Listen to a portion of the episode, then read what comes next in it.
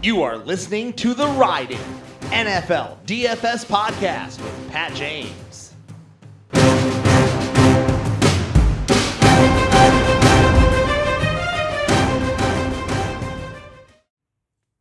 Welcome, everybody, to the Week fourteen Riding D F S and Betting Podcast. If you haven't already heard the horns, it is a true ride-in edition. I am in my vehicle. Probably won't hear too much uh, nonsense windshield wiper type stuff because I am parked. I have my laptop here, believe it or not. Uh, I was sent to get some Friday night pizza. It is Friday night.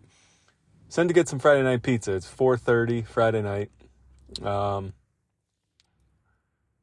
won't be ready for about twenty minutes, so we have some time to kill. Figured I would get this in now. One big thing about this week, though, is I will not be able to do a live stream on Sunday morning. I am actually headed to New York City with the family. Gonna do, you know, the Rockefeller Center, the tree, the ice skating, the Bryant Park, the Radio City Rockettes, whole Christmas stuff with the family. God bless me. I might, you know, burst some capillaries trying to get through the Lincoln Tunnel on a Sunday morning and and out of it, too, on, on a Sunday night. It's supposed to snow a little bit. Uh, I can't foresee anything going wrong, but who knows? Okay, so what I'm going to do, though, is I'm going to try to get a live stream going on Saturday night. Now, I know most of you guys have no lives and, like me, and are probably home on Saturday night, you know, just hanging out with the kids or hanging out with the girlfriend, throw an earbud in, ignore them for twenty minutes. We'll talk about the slate. And if not, I will undoubtedly remember to hit record. And that way you could listen to it on Sunday morning if need be. If anything drastic changes, I'll tweet it out. I mean, it's not like I'm going to be dead. I'm going to be in New York City. Uh, I'll probably scale back a little bit of my dollars in play just in case, you know, who knows what. In Times Square, no service. I'm sure I'll have service in Times Square, but, you know, you never know. Scale back my dollars and play a, a tad. Uh, I always do that if I'm not going to be, like, at my desktop at, at twelve fifty because things can go awry. Nonetheless, that is what the plan is. So look for it on Sunday night. Let's go into the slate real quick. Interesting slate.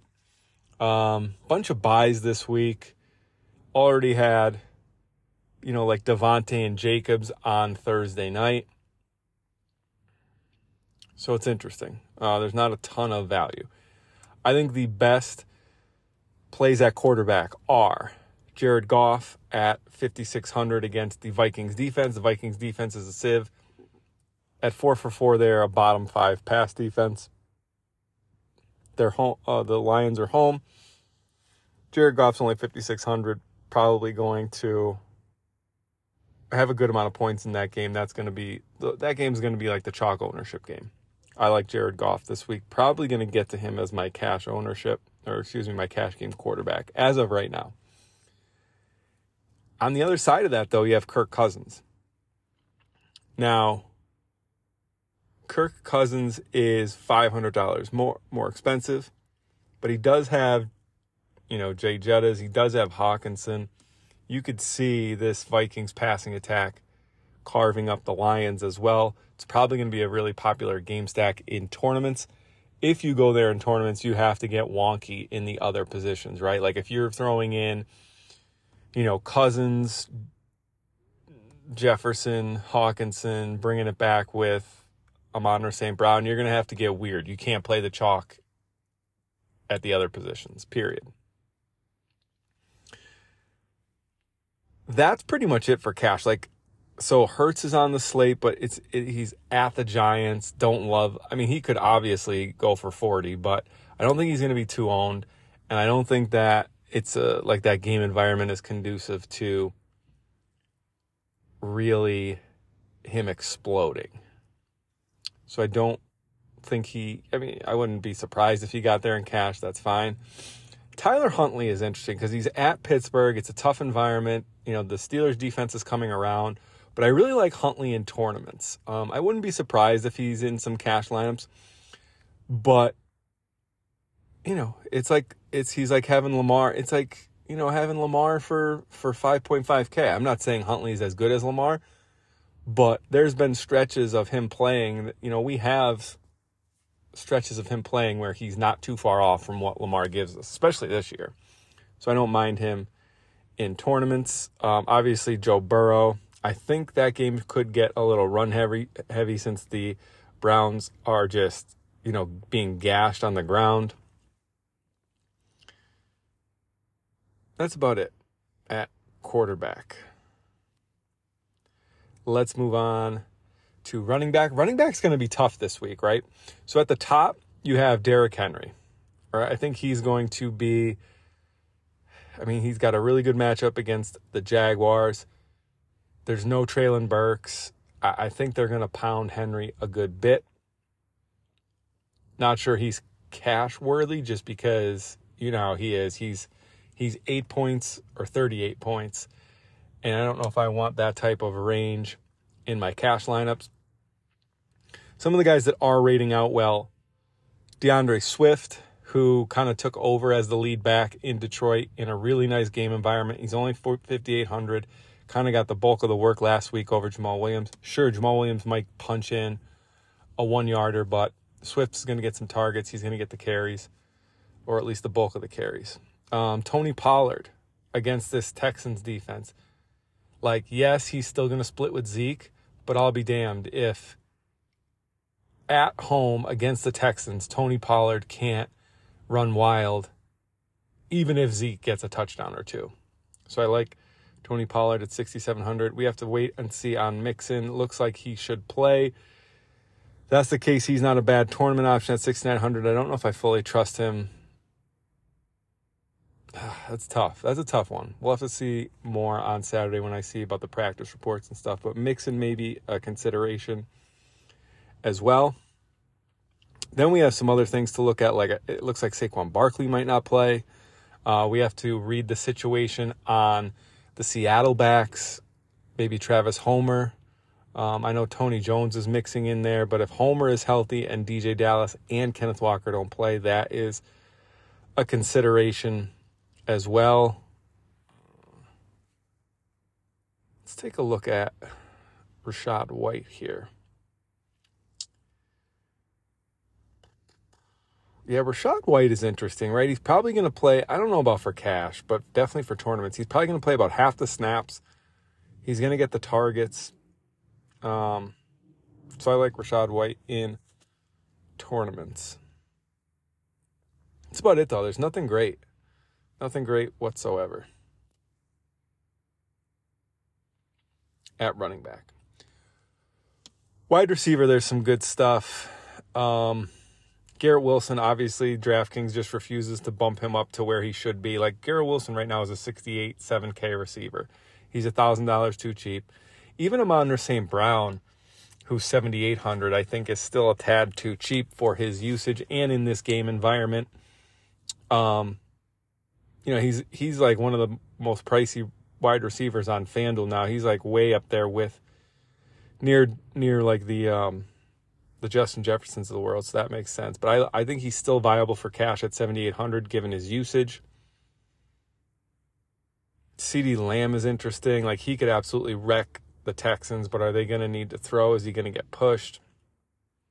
I see a lot of people clamoring for Adam Thielen now that he's dipped under five in that Lions Vikings game environment. So he is interesting.